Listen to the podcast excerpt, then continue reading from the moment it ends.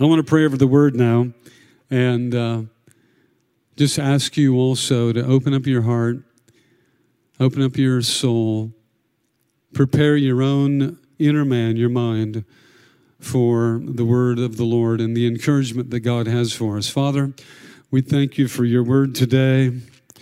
We thank you that your word is alive, that it's rich, that it's powerful, that we can come to you in Jesus, that you have life for us, that you're feeding us with bread from above during this period.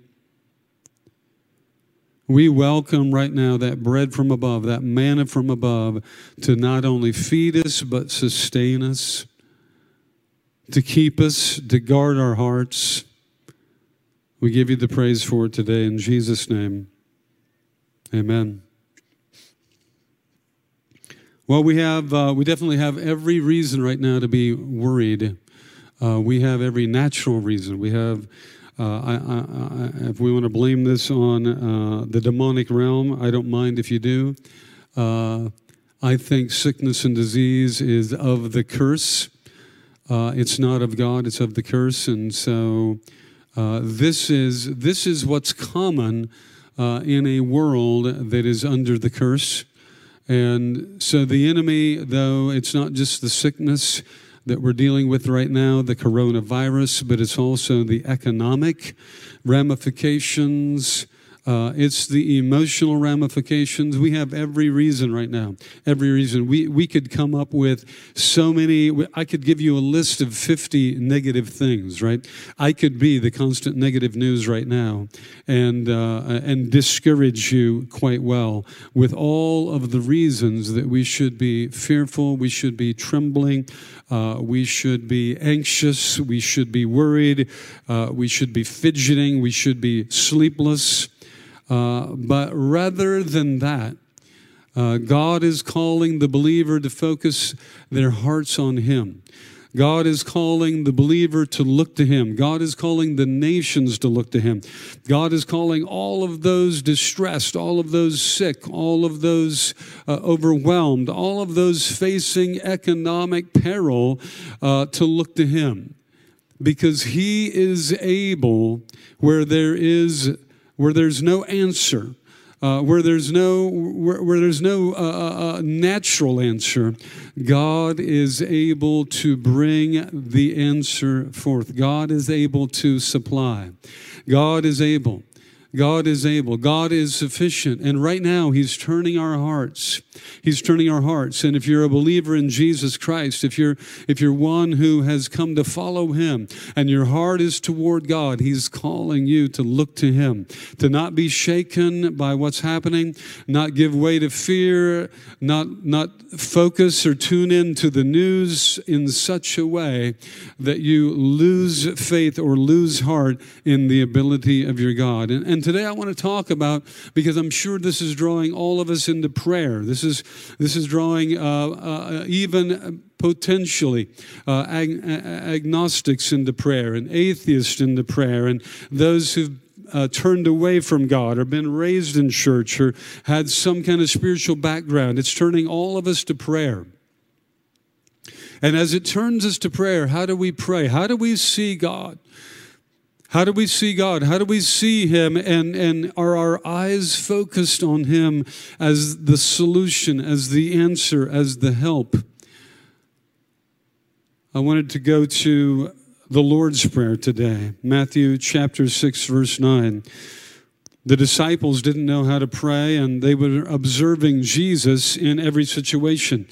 Uh, Jesus breaking bread and praying over it. Jesus uh, facing the peril of those that were sick or diseased. Jesus uh, dismissing demons out of those that were overcome and demonized. Jesus uh, calming storms, and they see him relating to Father. They know that he's up every morning as well, that he's in the garden, uh, and that he goes to a quiet place, a lonely place, and he meets with Father and he prays.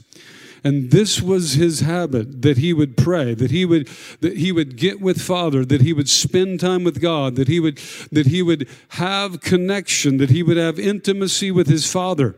when we think of Jesus, we can't think of him uh, in his divinity, uh, just knowing everything and having this connection with Father without prayer.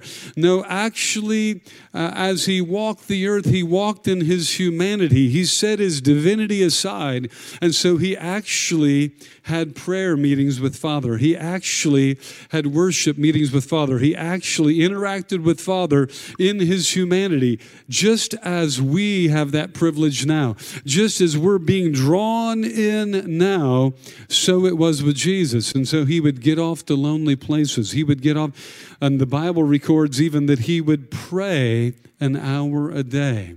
This, this is part of what he brings out in Matthew 26 when he says to the disciples, Could you not tarry with me just an hour? Could you not tarry with me? He's, he's spending an hour with Father, as was his habit. He calls the three nearest disciples with him to be with him in prayer and then he requests of them could you not tarry with me could you not could you not spend time with me and then he makes a statement there that's so critical that's so important that's so that's so key to our busy life the way we're pulled to the left and to the right and we're pulled every which way. He makes a statement there. He says, The spirit is willing, but the flesh is weak. It's because they, they couldn't tarry with him. They couldn't make it through the prayer meeting. They, they were falling asleep. He found them three times asleep and he awakens them. And this is what he says The spirit is willing, but the flesh is weak. The flesh is distracted. Uh, let that be a statement over you today. Your spirit is actually willing. Your spirit is actually willing. Your spirit is actually leaping. Your spirit actually desires to spend time with its Father. And so this is this is some of what we learn about Jesus. And so they're asking about him, how do we pray and, and how do we spend time with God and teach us how to pray? And then that's where this that we call the Lord's Prayer was birthed. And Matthew writes about it in chapter 6, verse 9. This is how you should pray Our Father in heaven, hallowed be your name. Your kingdom come, your will be done on earth as it is in heaven. Give us this day our daily bread and forgive us our debts as we also have forgiven our debtors. And lead us not into temptation, but deliver us from the evil one. He starts the prayer, Our Father in heaven, hallowed be your name. Now, he says something super important right there. He's actually telling us that there is power in the name of God, there's power in the name of Jehovah or Yahweh. There's power. Those two words, by the way, are the same. They, they come from the same Hebrew root, and the Hebrew word for God originally had no consonants. And so the, I mean, no vowels. It was just consonants only. And so those two words are derived from the same of the Hebrew, Jehovah or Yahweh. And, and he's telling us here and he's giving us a clue that there is power, there is life in invoking the name of our Father. That when we hallow, when we revere, when we look to, when we lean on, when we trust in, when we rely upon, when we esteem and revere, when we make the name of our Father hallowed, we're actually tapping into something that brings us into life. And he says it's the first part and the most important part to beginning our prayers. Oh, church, as you're thinking about prayer, as you're thinking, and you, I know you've been driven to prayer, you've been drawn to prayer, you've been praying more, you've been connecting with Father more, you've been setting aside uh, other things that have been distractions, and other things have been just like taken out of our lives that have been distractions. Remember this to hallow the name of our Father. Now here's what here's what Jesus knew when he said that. The Bible, the Old Testament, the first covenant went to great went to great uh, expression, went to great purpose to give us many names for God throughout the Bible when God would appear, when God would show up, when God would rescue, when God would move in the hearts of his people, in the lives of his people, many times rescuing them out of calamity, like he's going to do this Passover for us there would be a name associated with his name, and so there would be a, a combined name to Jehovah or Yahweh. There would be a combined name. God would give that one who interacted with him an understanding of his nature, an understanding of his character, an understanding of who he was in such a way that there would be another name added to the name of God so that God would be known not just as Jehovah, but he would be known as Jehovah Jireh. Now, you know, the J is not pronounced in the Hebrew, it's the, it's the, the pronunciation for the J is actually the Y. So it would really be Jehovah Yireh. And so this is one of the names of God. We can find that name uh, in the Bible. Another name is Jehovah Nissi, Jehovah Nissi. And I, I want to turn and look at uh, this first one with you. And we're going to go there in the Word this morning because I want us to be leaning into the character of God as we hallow, as we revere, as we remember as we remember the name of God. And this is how this is how we start prayer in a right mood even. You know, we don't have to come into prayer in a bad mood. We can come into prayer in a good mood because we're remembering in immediately the goodness of our God, the character of our God the nature of our God toward us because he's revealed himself in his names. That's what a name does. All the way to the beginning of time. The what a name does, a name defines character and a name defines identity. A name defines who you are. And so we see God doing this with his name. And the first passage of this is out of Genesis 22. And in Genesis 22, you might know what happened. God asks Abraham to take Isaac, the son of promise, the son that he loves, the, the gift that God promised. In Genesis 15, Abram's crying out, Abraham's crying out to God in Genesis 15 uh, what about me, God? You said you would bless me. In Genesis chapter 12, uh, God begins the covenant romance and the covenant relationship with Abraham. And, and, and, in chapter 15, we fast forward, we see he's crying out to God. And he says, You said you would bless me, but I don't have a son. And this would be the most valuable blessing. The most valuable blessing would be uh, an inheritance, one who would have, who, one, one who would be a son, one who could carry the family name. This, this would be the greatest gift. It wouldn't be wealth uh, to Abraham, it would be a son to Abraham and Sarah. And so God begins to promise them a son. And the promise continues forward. And it takes you know, a period of time. And 25 years uh, later, Isaac comes. Isaac is the miracle son who opens the womb of Sarah, whose womb had been closed. And here Isaac comes, the miracle son. Now, fast forward to Genesis 22. The Lord is saying, Take Isaac Take this, take this gift that I've given you.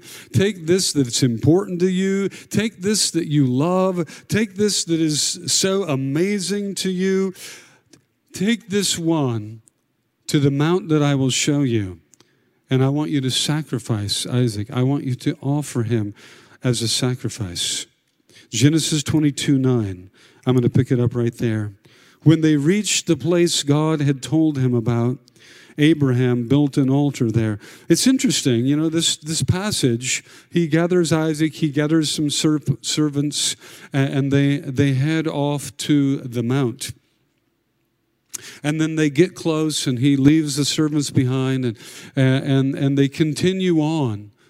And, and Isaac is even Isaac is even carrying the wood, right? This is crazy stuff. And he bound his son Isaac and, and laid him on the altar on top of the wood. And then he reached out his hand and took the knife to slay his son. But the angel of the Lord called out to him from heaven, Abraham, Abraham. I mean, we're talking about and, and I, I, don't know if you've been intrigued in this, but the trust. You know, Hebrews chapter 11 says that Abraham did this believing that God could even raise him from the dead if need be. The trust of Isaac in his father, the trust of Abraham in God. This is, this is amazing stuff. And, and now, all at once, uh, the angel cries out.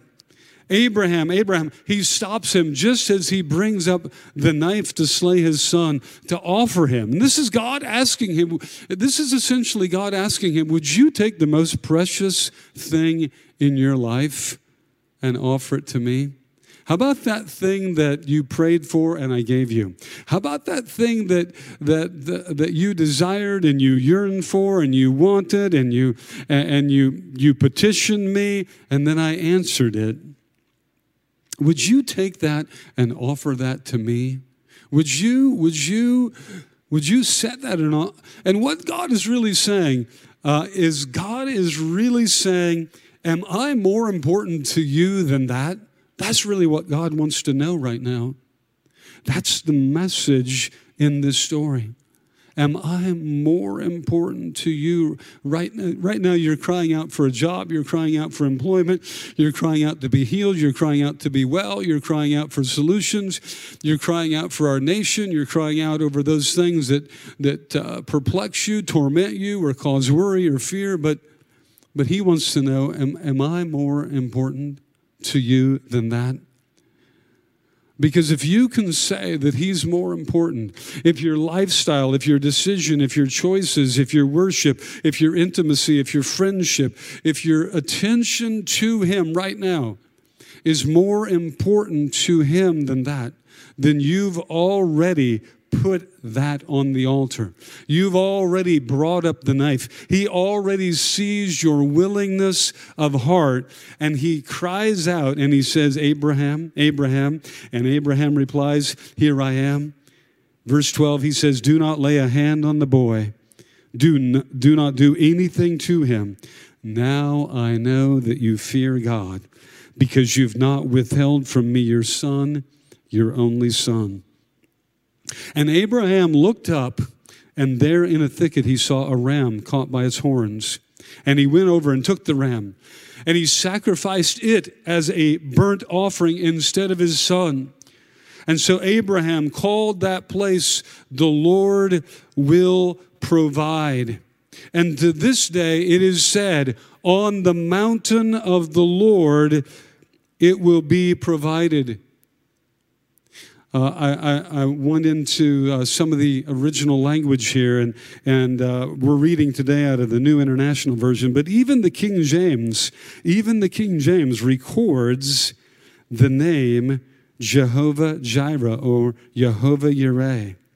Verse 15, and Abraham called the name of that place Jehovah Jireh.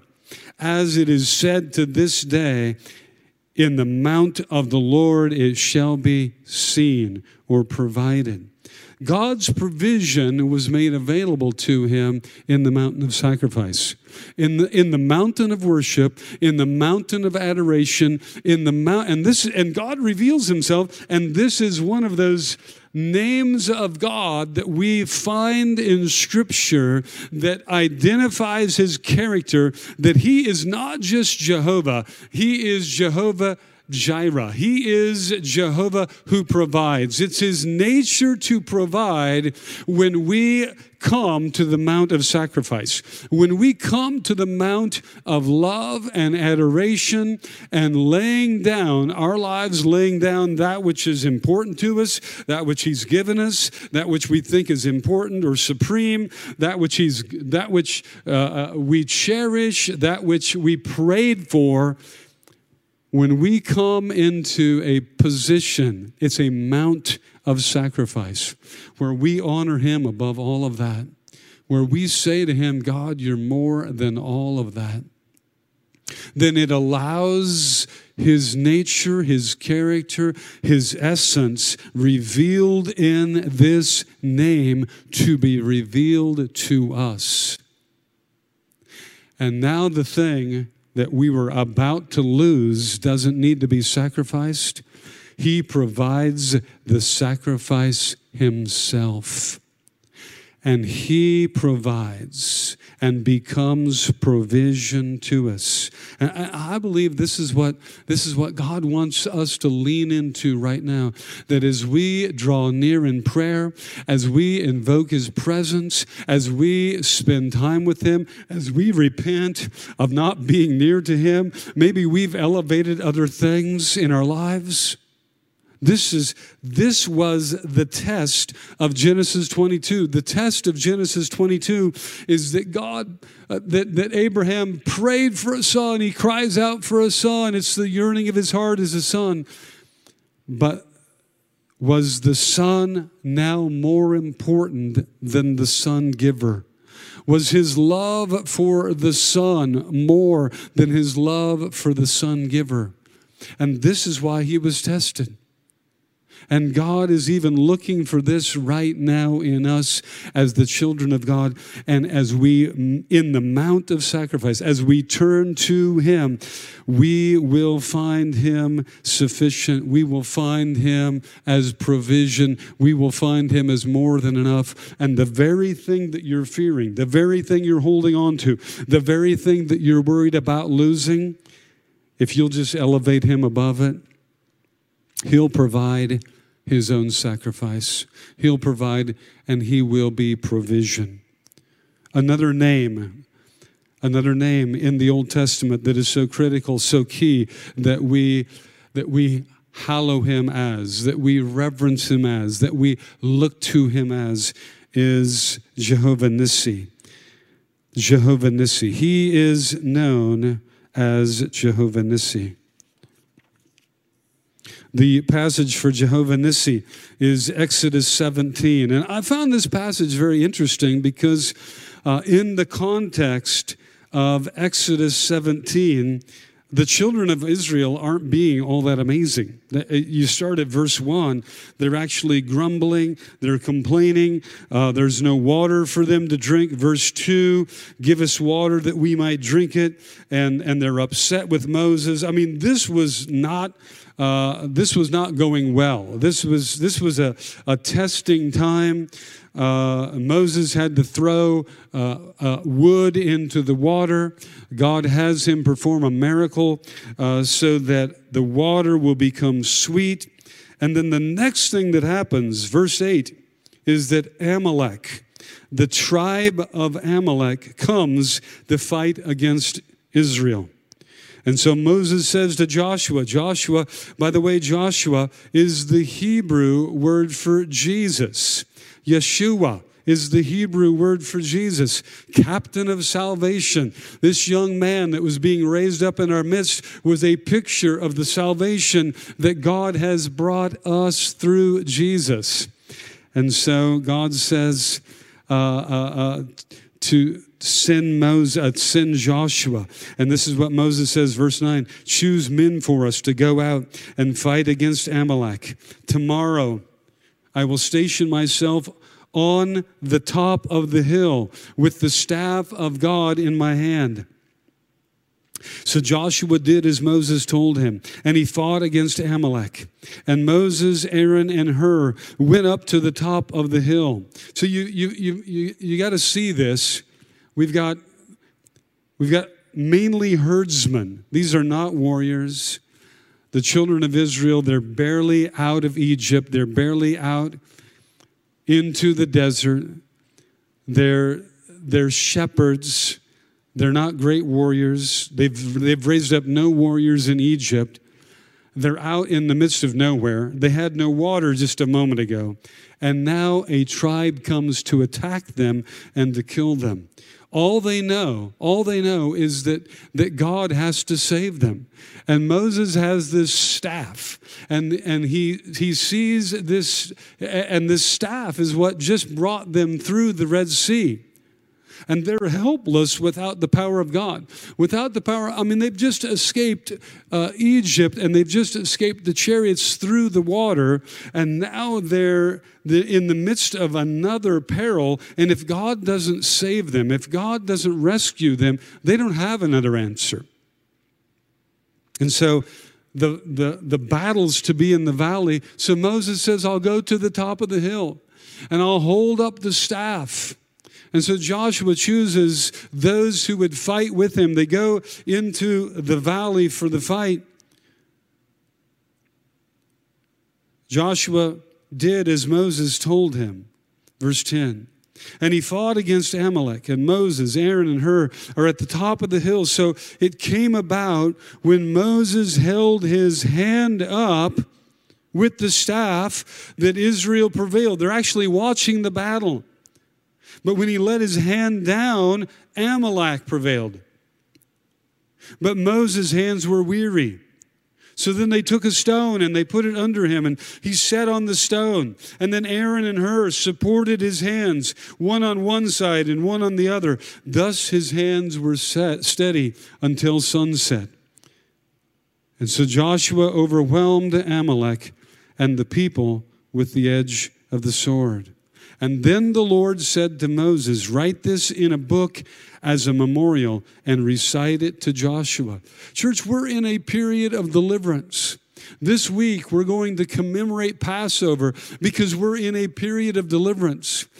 We, we are, we're looking to God because we don't have another answer. Truly, truly, there's so much that is not just causing trouble and fear without reason. There's reason behind all of it.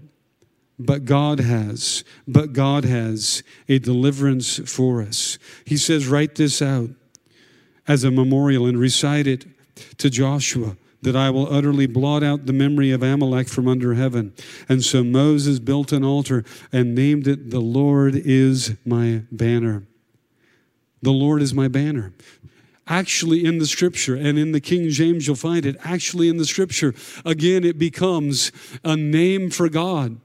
God reveals himself. He reveals his character. He reveals his nature. He reveals his identity. And he does so in rescuing his people. And he says, from now on, when you think of my name, you can think of my name in this context that I am Jehovah Nissi, that I am your banner. I am your warrior. I am your protector. I am your shield. I am, I am who will protect you. We know what banners are. We know from even from that moment on, banners became significant. The Lord God, Jehovah Nissi, my banner. See, when he held up that staff, when he held up that staff, God wanted him to know that that represented a covering of protection. And out of that, came the understanding of the banner of God, that we fly the banner of God and we multiply the staff of God as we f- unfurl the banners that declare his lordship, that declare his supremacy, that declare his power. Banners have become that which now it signifies what we trust in. It signifies the nation that we are connected to. It signifies the power of that nation or that entity. Banners have become significant in our culture. And it begins right here with Jehovah Nissi. He is the banner that we will fly. And so, as we think about prayer right now, when we think about Jesus is calling us into prayer, this is a time where the prayers of the saints are the incense that's coming up into the heavenly realms. The prayer of the saints is right now shifting the atmosphere. The prayers of those coming to know the Lord, the prayers of those turning their hearts to God, the prayers of those making things right with God it's making a difference. And as we think about our approach to God right now, this is what he's saying Hallow, we can hallow his name. We can come to know him. We can lean into his character. I'm going to invite you in just a few moments. We're going to begin worship again here in the auditorium. I want you to get your elements of communion ready. Get the juice and get the bread grab those elements of communion because we're going to go into that in just a few moments.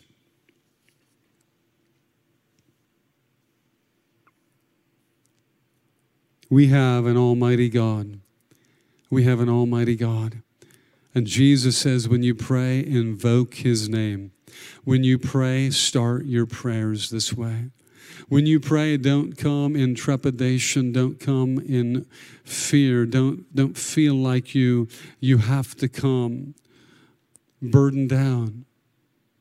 Rather, when you pray, remember He is the deliverer.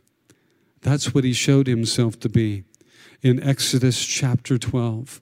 In Exodus chapter 12, He was God the deliverer, He was the great I am. In Exodus chapter 12, He rescues them from bondage, He rescues them from every all the 430 years of slavery, 430 years of slavery under the bondage of Egypt, he rescues them. And he does so with this last and this final plague. And as he rescues them, he encourages them, he shares with them that they will be protected as they bring a lamb into their home for four days a perfect lamb, a lamb without blemish, and then they roast that lamb and they eat of the lamb. And then they take the blood of the lamb and they put the blood of the lamb over the doorpost of their home. It was the Lord's Passover. Again, this is Father illustrating, demonstrating his nature that he is a deliverer. He's a deliverer to those under bondage. He's a deliverer from the plague. He's a deliverer from those who've been abused, those who've been harmed. He's a deliverer of, from the, of those who have been under the dominion, under the influence of the demonic realm, under Satan's schemes as we pray, as we're seeking God, as we're drawing near, and we are in this season, we're drawing near, we're making our hearts right with God. We're looking, is there any leaven in me? Is there any leaven in me? See, the Passover week, it starts it starts with the actual Passover. But then it continues on into the week with the Feast of Unleavened Bread. And that's why we have this bread here. This is the same bread, and I invite you. I'm going to open my packet. I invite you to get your bread ready. That's why we have this bread. This bread, it's strange bread. Interesting bread. We're not used to flat bread. This is bread without leaven. This is the this is the bread that Jesus partook of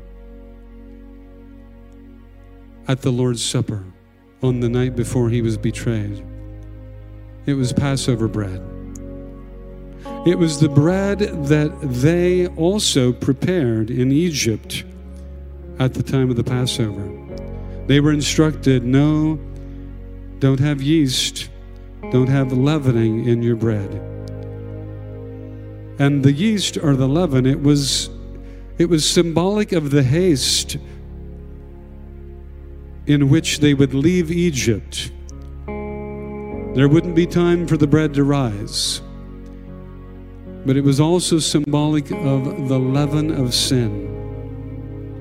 The leaven of sin.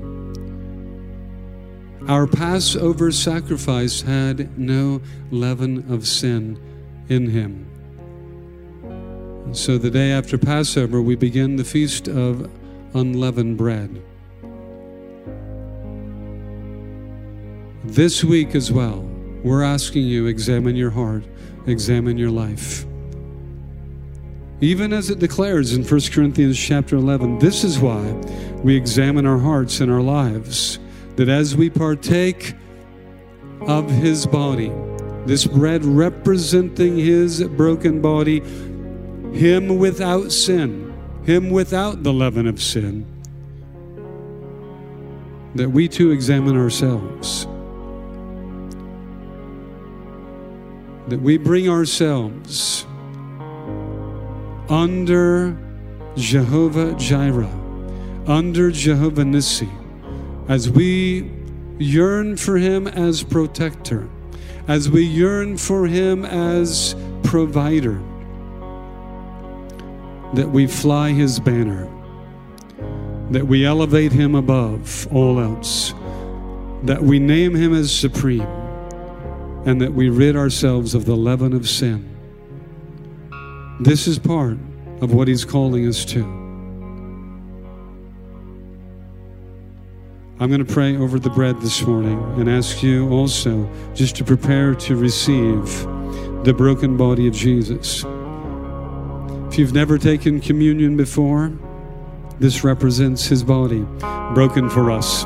He is the lamb, John 129. Behold the lamb of God.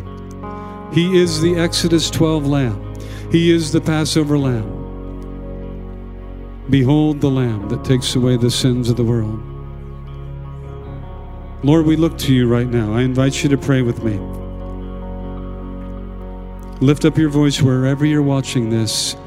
If you're in a public place, just in a whisper tone. Because Romans chapter 10 says that we can enter into this protective, providing, beautiful relationship with our Father. We can become one with our Father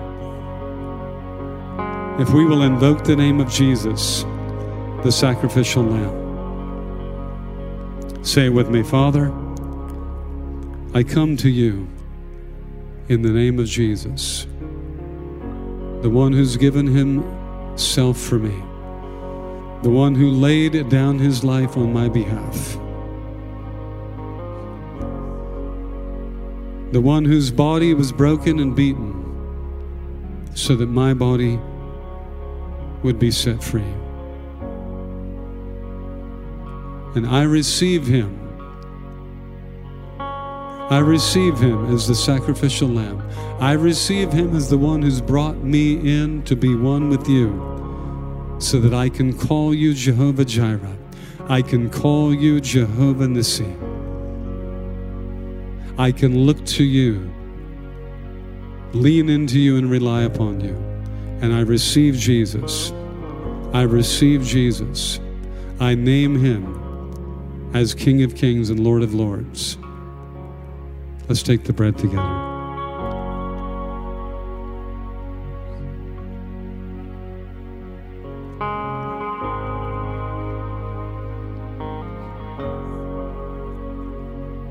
Thank you, Lord. You deliver us, Lord.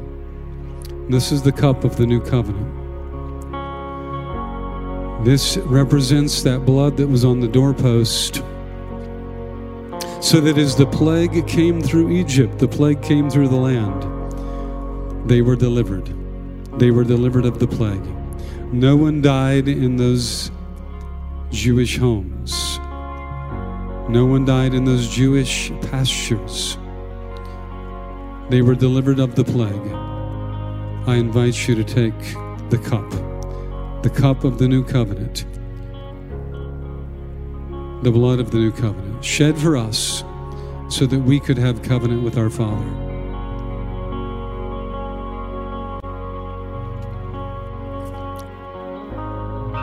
Pray this with me. Father, I thank you for what you've done in Jesus, that you protect me from the plague, that you deliver me from evil, that you are my provision And in the mount of sacrifice, you do provide. That you are my protection and my great warrior. I wave your banner, Father, Jehovah Nissi. I wave your banner. I wave your banner. You're the one I'm trusting in. You're the one I'm looking to. You're the one who delivers me. You deliver us. You deliver the nations. You, Father, draw us to look to you and to look to Jesus. We thank you for it in Jesus' name. Amen. Let's worship today.